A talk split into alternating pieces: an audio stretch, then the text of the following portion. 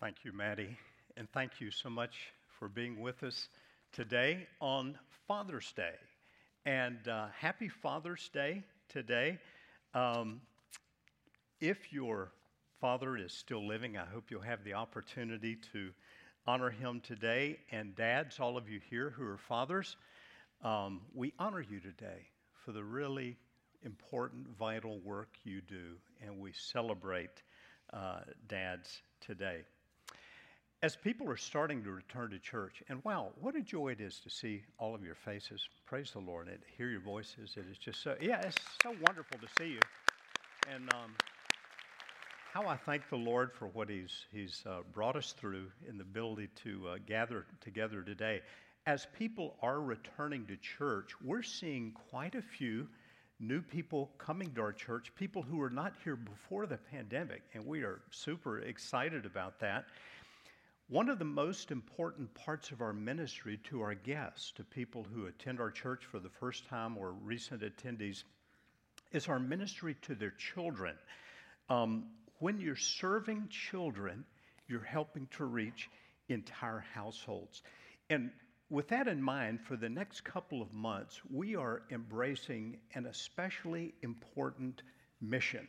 If you've been with us a while, you know that, that every month we have a, a local mission or local ministry of the, the month. But for the next couple months, we're embracing what we're calling the mission down the hall. That is the mission to our preschoolers and elementary age children in Kids Rock and Noah's Ark. And from time to time, you'll hear a story, a brief story from someone who is uh, really investing in them. And you'll hear one such uh, story now on the screens from Susan Scott?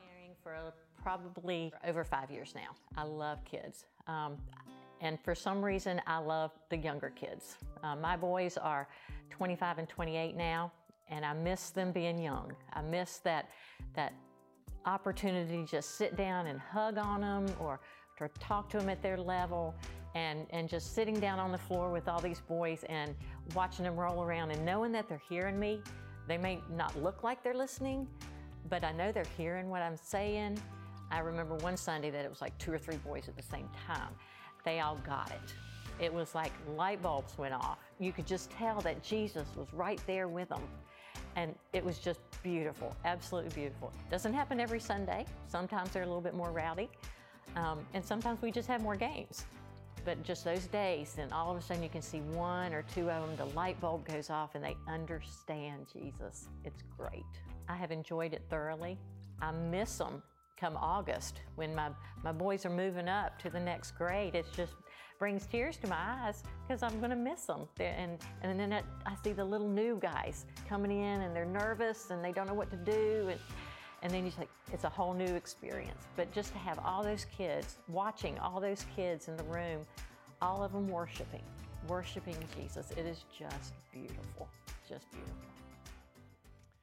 Well, thank you, Susan Scott, and thanks to all of you who do uh, embrace this very important mission down the hall, as we're calling it. You know, this weekend is, uh, we're celebrating, of course, Father's Day, and it's also an important new national holiday, Juneteenth. I have to confess that until just two or three years ago, I didn't really know what Juneteenth was, but it's also been called Emancipation Day and celebrates the emancipation of enslaved peoples in the U.S. And um, with that in mind, and with our mission down the hall in mind, I wanted to share what I thought was a particularly powerful quote that I read recently by Frederick Douglass. If you're not familiar with Frederick Douglass, he, um, he wrote the narrative of the life of Frederick Douglass, an American slave. He was a former slave, uh, a writer, uh, an abolitionist, and a statesman. And uh, one of the important things Frederick Douglass said was this it is easier to build strong children than to repair broken men. How true that is, how important that is. When we're able to teach and reach children at a young age, we help them to avoid many of the hard and bad things that can mark a person's life throughout their adult years. And so uh, I do hope you'll join with us in embracing our mission down the hall. Now, would you join me as we pray before we get into uh, our scripture passage this morning? Father, again, we, we're gathered today in the name of our Lord Jesus Christ. How we thank you, Lord, for your presence with us. I pray today that your Holy Spirit move among us to work in the life of each person gathered here, to have a greater awareness of who you are, of your will and purpose for our lives. Lord, on this particular weekend, we want to thank you for the end of the evil institution of slavery in our country. We pray for the reality of liberty and justice for all to prevail. We also thank you today, Lord, especially for the earthly fathers that you gave each of us. Help us to honor them, to honor our fathers and mothers as you commanded us to do. And Lord, for those without an earthly father, how we thank you that you are a father to the fatherless. Would you bring great comfort to those who are grieving the absence or the loss of a father this day? And now, as we approach your holy word, would you open our eyes that we may behold wonderful things out of your law? And we ask this in your great name. Amen. Well, thank you again for being here today. We are doing a, a short series the early part of this summer called Benediction. We're looking at those passages in the Bible that are sometimes referred to as benedictions, those places where uh, God, through one of his servants, speaks blessing upon his people. And I think it's important to study them because they teach us about God's will for our lives. They can also shape our own praying or blessing of others. The classic benediction in Scripture, the one most people know about, is the one we studied our first Sunday, four weeks ago. That's from Numbers chapter 6. I'd like to look at it briefly again this morning by way of a review. You'll see it on the screens. Numbers 6, verses 22 to 27.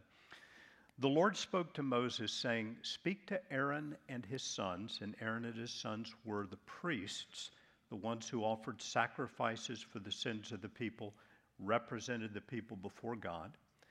So the Lord said to Moses, Speak to Aaron and his sons, saying, Thus shall you bless the people of Israel. You shall say to them, The Lord bless you and keep you. The Lord make his face to shine upon you and be gracious to you. The Lord lift up his countenance upon you and give you his peace. These are words God wanted to be spoken over his people to convey what he, the Lord, wanted to do in their lives. So shall they put my name upon the people of Israel, and I will bless them.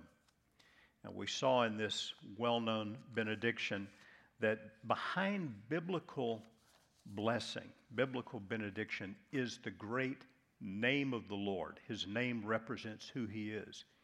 We've seen further that benedictions in Scripture reveal God's will for his people. Uh, we can't just make something up as a benediction.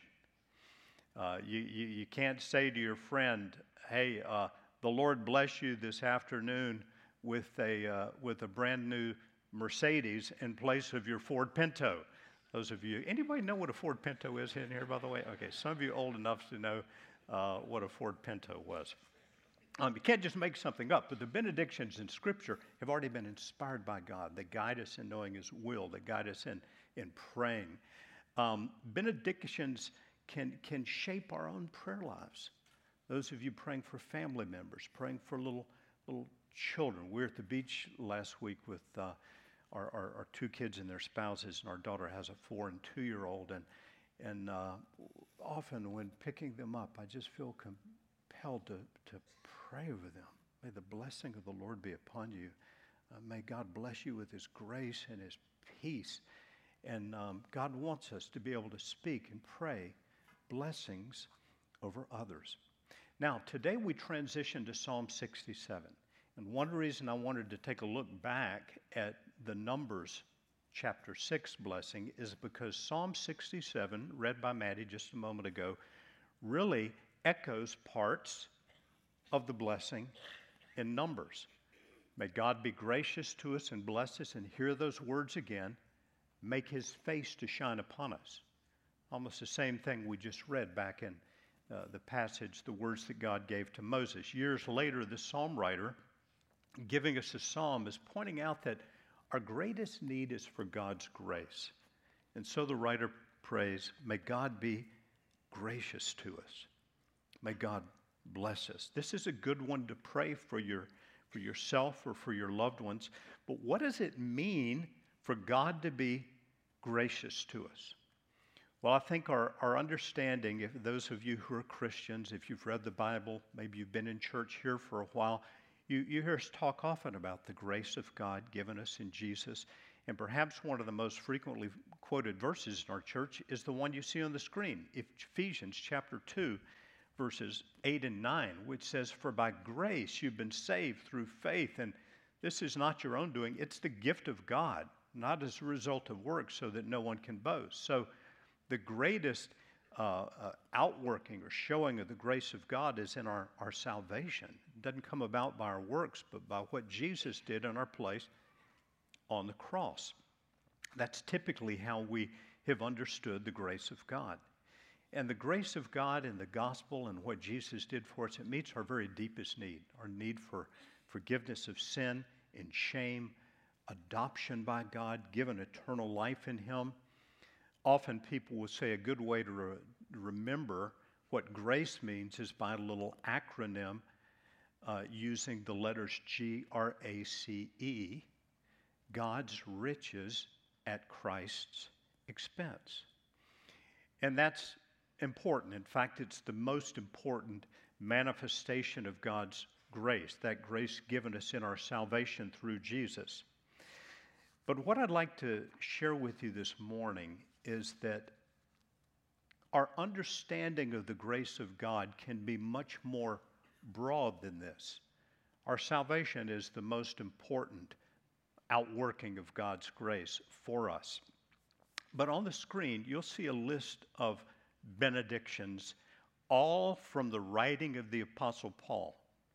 There are 24 different blessings or benedictions in which the Apostle Paul uses the word grace 24 times in his 13 letters in the New Testament. So often he does this twice in one of his letters of the New Testament. He says something like that, something like grace to you and peace from God our Father and the Lord Jesus Christ. May the grace of the Lord Jesus be with your spirit. He's saying it all the time. Grace be with you. Grace be with you. And as we read the, the, the openings of these letters, it's very clear he's talking to people who are already Christians. So, what does he mean by saying, Grace be with you? Is he saying, May you be saved again? Or may you be saved? Well, they're already saved. What does he mean when he, he says, Grace and peace be multiplied to you? More grace to you. What's he talking about? They've already experienced the grace of God in salvation. Our understanding of the grace of God can be uh, far broader than it has been, but to, to get that understanding, we have to look at how the word grace is used in the New Testament in different settings, in different contexts. For example, in our need for God's grace, we also see God's grace spoken of as God's enabling power for the challenges we face. It's by the grace of God that we are saved, most importantly. Absolutely, yes. But the grace of God does more in our lives. The grace of God can be understood as, as grace upon us for all the hard things we face in life. The Apostle Paul teaches us that God's grace can be understood this way. In the book of Second Corinthians, chapter 12, a most interesting chapter, the Apostle Paul is writing about his own sufferings as a follower of Jesus Christ. And, and one of the things he says is that he had been afflicted by a messenger from Satan sent to buffet him or to harass him. He doesn't say in that passage what that, what that was all about. He just said it was a, a messenger of Satan sent to buffet him, to harass him. And he says, About this, I besought the Lord, I pleaded with the Lord three times God, please take it away. And what did God say in response to Paul? He said, My grace is sufficient for you, for my power is made perfect in weakness. Here, God's grace could be understood as His enabling power. His enabling power to endure and to persevere in something hard and difficult for the glory of God. Paul, then understanding it, says, Therefore, I'll boast the more gladly about my weaknesses, so the power of Christ may rest upon me. For the sake of Christ, then, I'm content with weaknesses, insults, hardships, persecutions, and calamities. When I'm weak, then am I strong. What?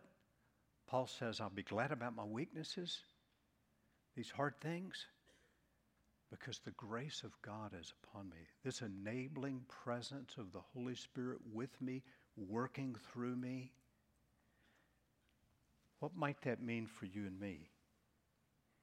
Maybe you're, you're doing something you know God's called you to do in life, but it's become hard, very hard, like it had for the Apostle Paul. Maybe you're a school teacher. Maybe you're a teacher and you went through this past year and you said, This year of all years, I don't think I can do it. I don't think I can make it through. Maybe you're teaching children at home, having that experience.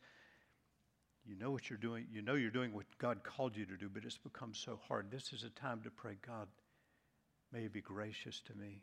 Bless me. Cause your face to shine upon me.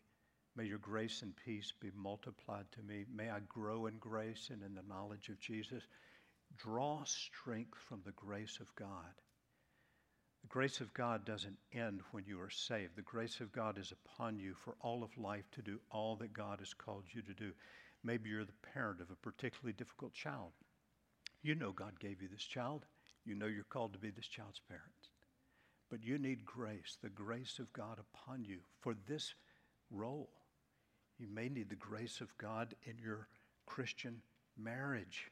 How many of you have learned in marriage that, you know, uh, 10, 15 years into marriage, you don't feel quite the same way you did when you were engaged all the time?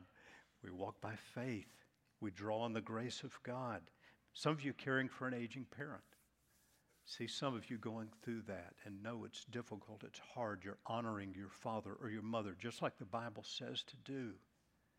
But you go, God, I can't do this. I'm at the end of my rope.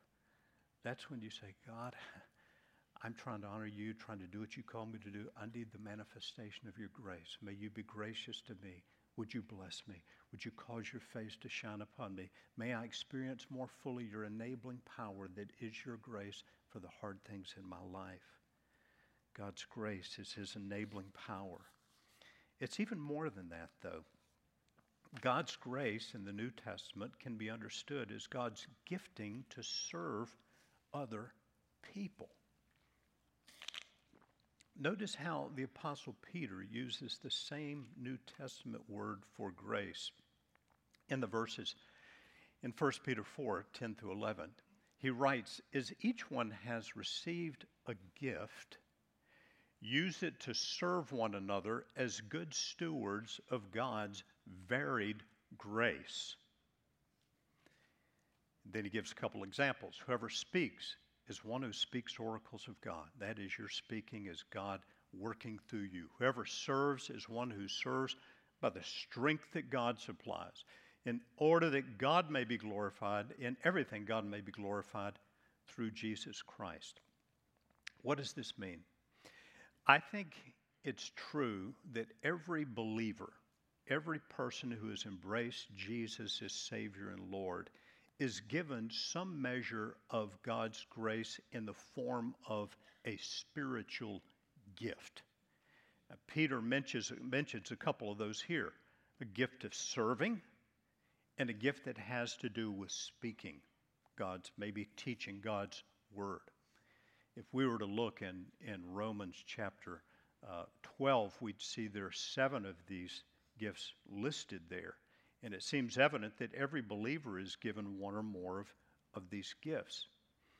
Now, everybody's called to serve. If you're a Christian, that's part of being a Christian, serving others. But there's some Christians that God gives this multifaceted, varied grace. If you guys could put that verse back up from 1 Peter 4 on the screen, uh, uh, I'll, I'll mention again what he says in the first phrase we're good stewards of God's varied grace. God's grace is, is varied, it's multifaceted. And, and one facet of His grace may be given to you in a gift of serving. I look at people uh, in the morning preparing our coffee bar and walk by and, and look at the kitchen, and I often see smiles on the faces.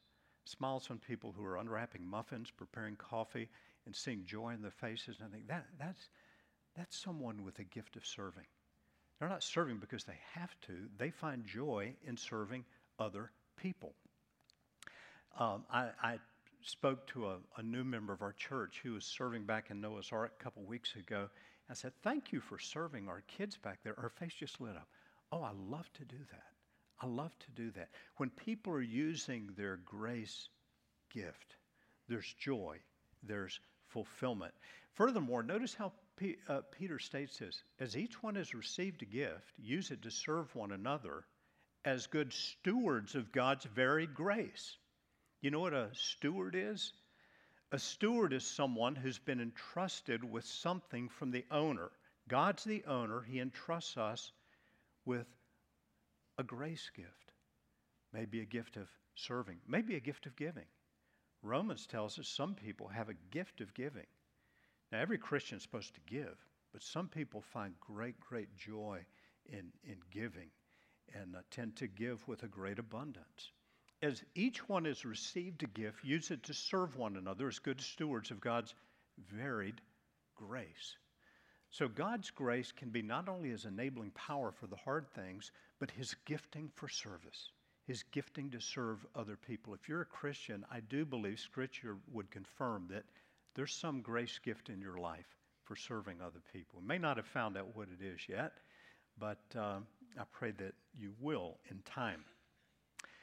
God's grace might further be uh, manifested as his power to be witnesses. In Acts chapter 1, Jesus had said, If you'll receive power when the Holy Spirit's come upon you, and you'll be my witnesses. We see later in the book of Acts that with great power the apostles were giving their testimony to the resurrection of the Lord Jesus, and great grace was upon them all. The grace of God was resting upon the people, these new Christians. Being a witness is in, in, involves speaking about Jesus, yes, but also living in such a way that our lives are witnesses. Our lives are, are light to the world. The Apostle Paul would pray later in the New Testament that the name of the Lord Jesus be glorified in you, in you and him, according to the grace of our God in the Lord Jesus. God's glorified in your life when his grace is resting upon your life.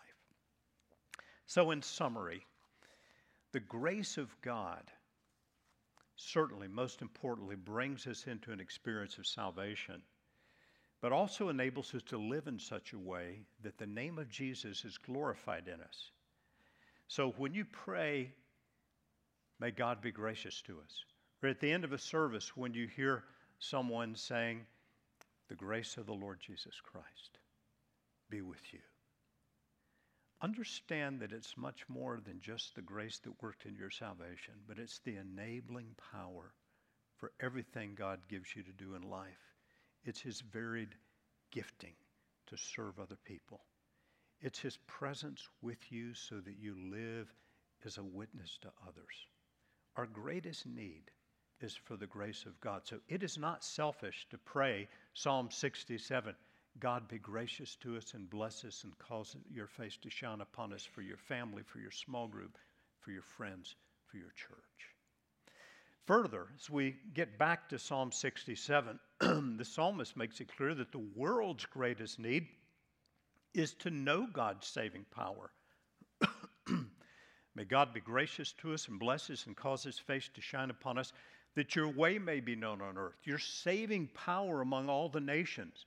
Let the peoples praise you, O God. Let all the peoples praise you. Let the nations be glad and sing for joy, for you judge the peoples with equity and guide the nations on earth.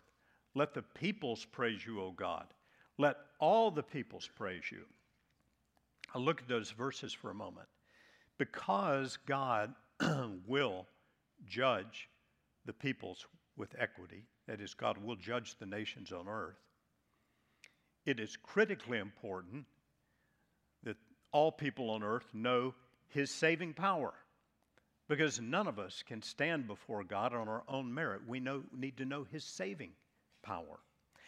It's notable, I think, that the writer of this psalm, as with all the psalms, was Jewish, but the writer's concern is now for all the nations of the earth, not just the Jews. And this is consistent with what God spoke to Abraham. To your offspring, your descendants, all the nations of the earth are going to be blessed. For that reason, Psalm 67 is often considered a missionary psalm, a missions psalm, a world missions psalm. And it leads us to the final point, I think. The writer ties together God's gracious blessing on his people in the world's great need for God's saving power. And we can understand that God's gracious blessing on us should result in others coming to know Him. May God be gracious to us and bless us and make His face to shine upon us, that your way may be known on earth, your saving power among all nations. God's blessing on His people is directly linked to His saving power coming to those who don't know Him. And then the psalm ends this way The earth has yielded its increase. God, our God, shall bless us. God shall bless us. Let all the ends of the earth fear him. The psalmist now talks about God's blessing, God's benediction, in terms of material abundance, material increase. Uh, in biblical times, when crops were good, that was, that was financial prosperity for people. That was abundance. That was provision. So, is it okay to pray this psalm for yourself? God be gracious to us and bless us. God bless me materially. Is that okay to pray? I hope it is because I pray that often. I pray that often for our church, especially because I know that as God pours His blessing upon our church, our church serves as a conduit of blessing to go out not only to the needy in our community, but to the uttermost parts of the earth. God's blessing upon us should result in his blessing upon others. The important thing is are we hoarding blessing or are we a channel of blessing? Is God's blessing and abundance upon us flowing out to the needs of others? God has blessed our church over the years, um, and how I continue to thank you all for your generosity. And as you probably know, if you've been around here for a while, part of our vision for 2025 is to increasingly give more and more to the needs of others beyond the walls of our church.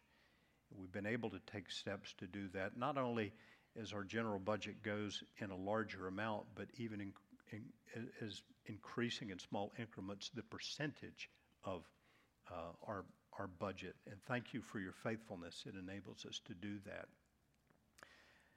So I pray this psalm for our church, and I encourage you to pray it for yourself. But always remember that God's blessing upon us is result in His work going beyond ourselves to meet the needs of others, and especially to meet the needs of others who don't know Him yet.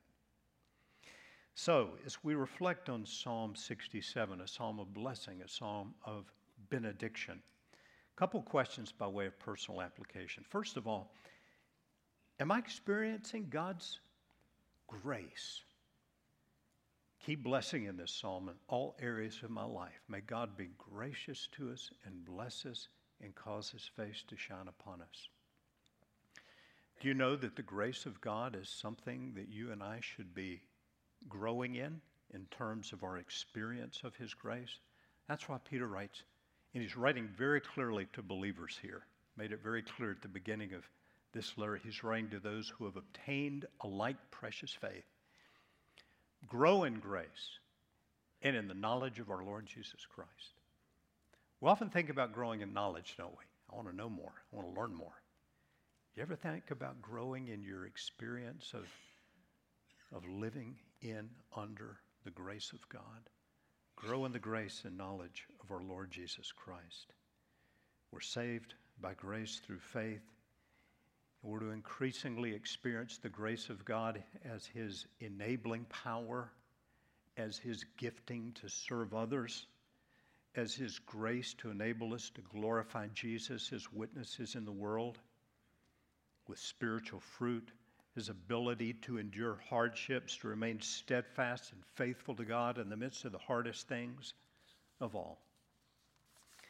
And then finally, are others seeing the effect of God's grace in me? Remember, the outpouring of God's grace on us should result in blessing for other people, others coming to know Him, others coming to experience His saving power. Let's pray about that this morning, shall we? Father, we thank you that you are the God of all grace. And Lord, I pray for your people now. I pray, for, I pray for those who don't yet know you this morning. That today would be the day they understand that it's completely because of your grace that Jesus endured what he did on the cross to pay for our sins. That in his rising from the dead, he has provided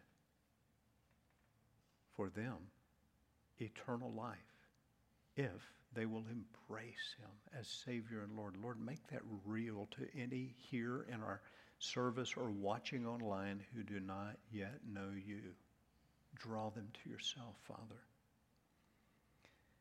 And Lord, for those of us who are Christians, please give us a greater, richer, fuller understanding of the work of grace in our lives.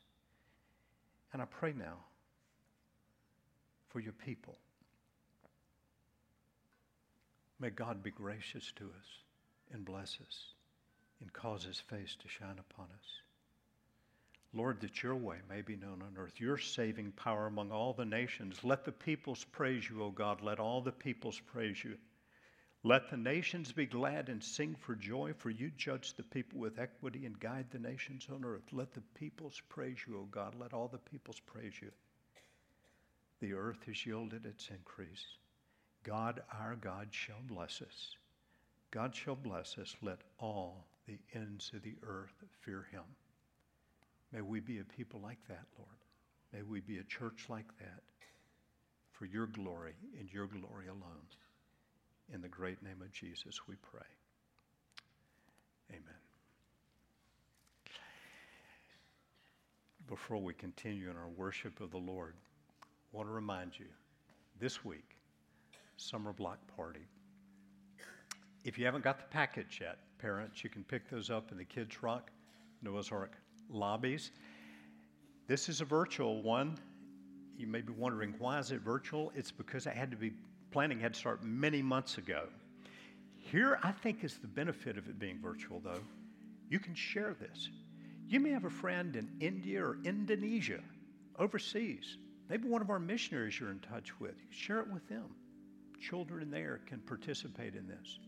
But if you need a packet, pick one up the Noah's Ark Kids Rock lobby today. And um, again, when you exit, you'll find baskets for your ham here cards. We always appreciate that if you drop those in the basket, the offering baskets. And thank you again for your giving and your support of our church. Let's worship the Lord together.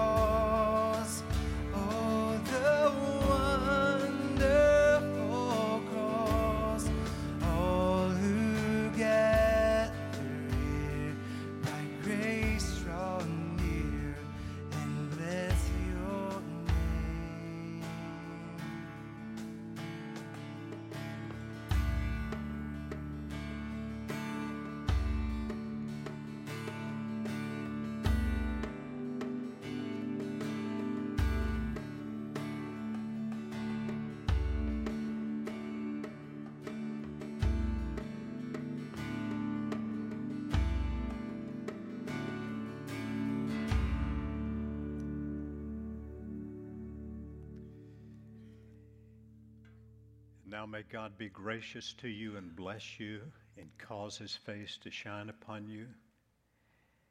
And may you grow in the grace and knowledge of our Lord and Savior, Jesus Christ.